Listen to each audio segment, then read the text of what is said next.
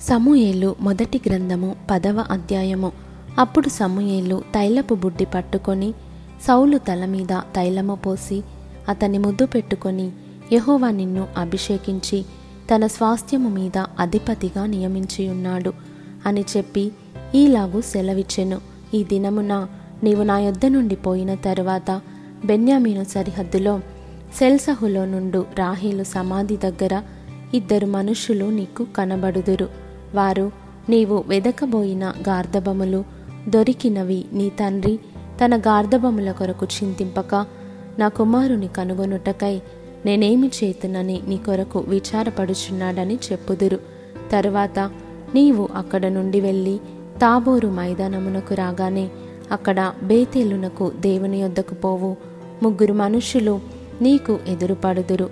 ఒకడు మూడు మేక పిల్లలను ఒకడు మూడు రొట్టెలను ఇంకొకడు ద్రాక్షరసపు తిత్తిని మోయచూ వద్దురు వారు నిన్ను కుశల ప్రశ్నలు అడిగి నీకు రెండు రొట్టెలు ఇత్తురు. అవి వారి చేత నీవు తీసుకొనవలెను.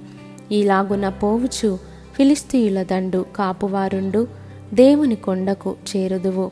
అచ్చట ఊరి దగ్గరకు నీవు రాగానే స్వరమండలము తంబుర సన్నాయి సితార వాయించి వారి వెనుక ఉన్నతమైన స్థలము నుండి దిగివచ్చు ప్రవక్తల సమూహము. నీకు కనబడును. వారు ప్రకటన చేయొచ్చు వద్దురు ఏహోవా ఆత్మ నీ మీదికి బలముగా దిగివచ్చును. నీవు వారితో కలిసి ప్రకటన చేయుచుండగా నీకు క్రొత్త మనస్సు వచ్చును. దేవుడు నీకు తోడుగా నుండును గనుక ఈ సూచనలు నీకు సంభవించిన తరువాత నీకు మంచిదని తోచిన దాన్ని చెయ్యుము నాకంటే ముందు నీవు గిల్గాలునకు వెళ్ళగా దహన బలులను బలులను సమాధాన బలులను అర్పించుటకై నేను నీ యొద్దకు దిగివద్దును నేను నీ యొద్దకు వచ్చి నీవు చేయవలసిన దానిని నీకు తెలియజేయు వరకు ఏడు దినముల పాటు నీవు అచ్చట నిలవవలెను. అతడు సమూయేలు నొద్ద నుండి వెళ్ళిపోవుటకై తిరుగగా దేవుడు అతనికి క్రొత్త మనస్సు అనుగ్రహించెను. ఆ దినముననే ఆ సూచనలు కనబడెను. వారు ఆ కొండ దగ్గరకు వచ్చినప్పుడు ప్రవక్తల సమూహము అతనికి ఎదురుపడగా దేవుని ఆత్మ బలముగా అతని మీదికి వచ్చెను. అతడు వారి మధ్యను ఉండి ప్రకటన చేయుచుండెను. పూర్వము అతన్ని నెరిగిన వారందరూ అతడు ప్రవక్తలతో కూడా నుండి ప్రకటించుట చూచి కీషు కుమారునికి సంభవించినదేమిటి? సౌలును ప్రవక్తలలోనున్నాడా అని ఒకనితో ఒకడు చెప్పుకొనగా ఆ స్థలమందుండు ఒకడు వారి తండ్రి ఎవడని అడిగెను. అందుకు సౌలును ప్రవక్తలలోనున్నాడా అను సామెత పుట్టెను. అంతటా అతడు ప్రకటించుట చాలించి ఉన్నత స్థలమునకు వచ్చెను. సౌలు యొక్క పినతండ్రి అతనిని అతని పనివానిని చూచి మీరిద్దరూ ఎక్కడికి పోతిరని అడుగగా అతడు గార్ధబొమ్మలను వెదకబోతిమి. అవి కనబడకపోగా సమూయలు నొందకు పోతిమని చెప్పినప్పుడు సౌలు పినతండ్రి సమూయలు నీతో చెప్పిన సంగతి నాతో చెప్పుమని అతనితో అనగా సౌలు గార్ధపములు దొరికినవని అతడు చెప్పెనని తన పినతండ్రితో అనెనుగాని రాజ్యమును గూర్చి సమూయలు చెప్పిన మాటను తెలుపలేదు. తరువాత సమూయలు మిస్పాకు యెహోవా యుద్ధకు జనులను పిలువనంపించి ఇస్రాయేలీలతో నేను ఇస్రాయేలీల దేవుడైన యహోవా ఈలాగున సెలవిచ్చుచున్నాడు.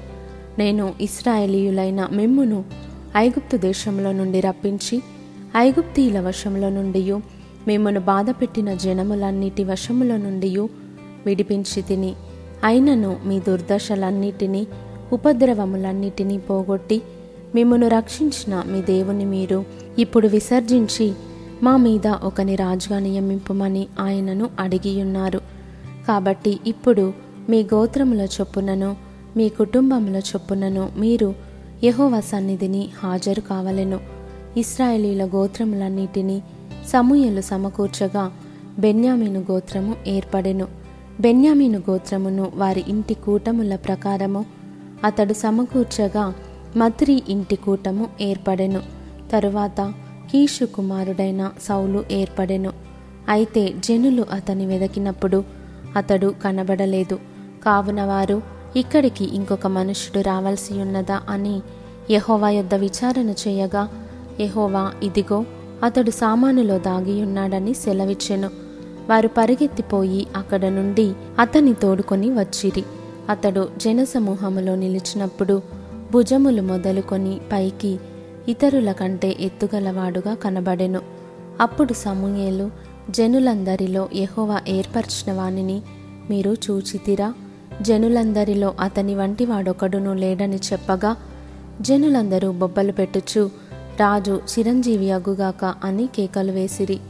తరువాత సమూయేలు రాజ్యపాలన పద్ధతిని జనులకు వినిపించి ఒక గ్రంథమందు వ్రాసి యెహోవా సన్నిధిని దాని నుంచెను అంతటా సమూయేలు జనులందరినీ వారి వారి ఇండ్లకు పంపివేసెను.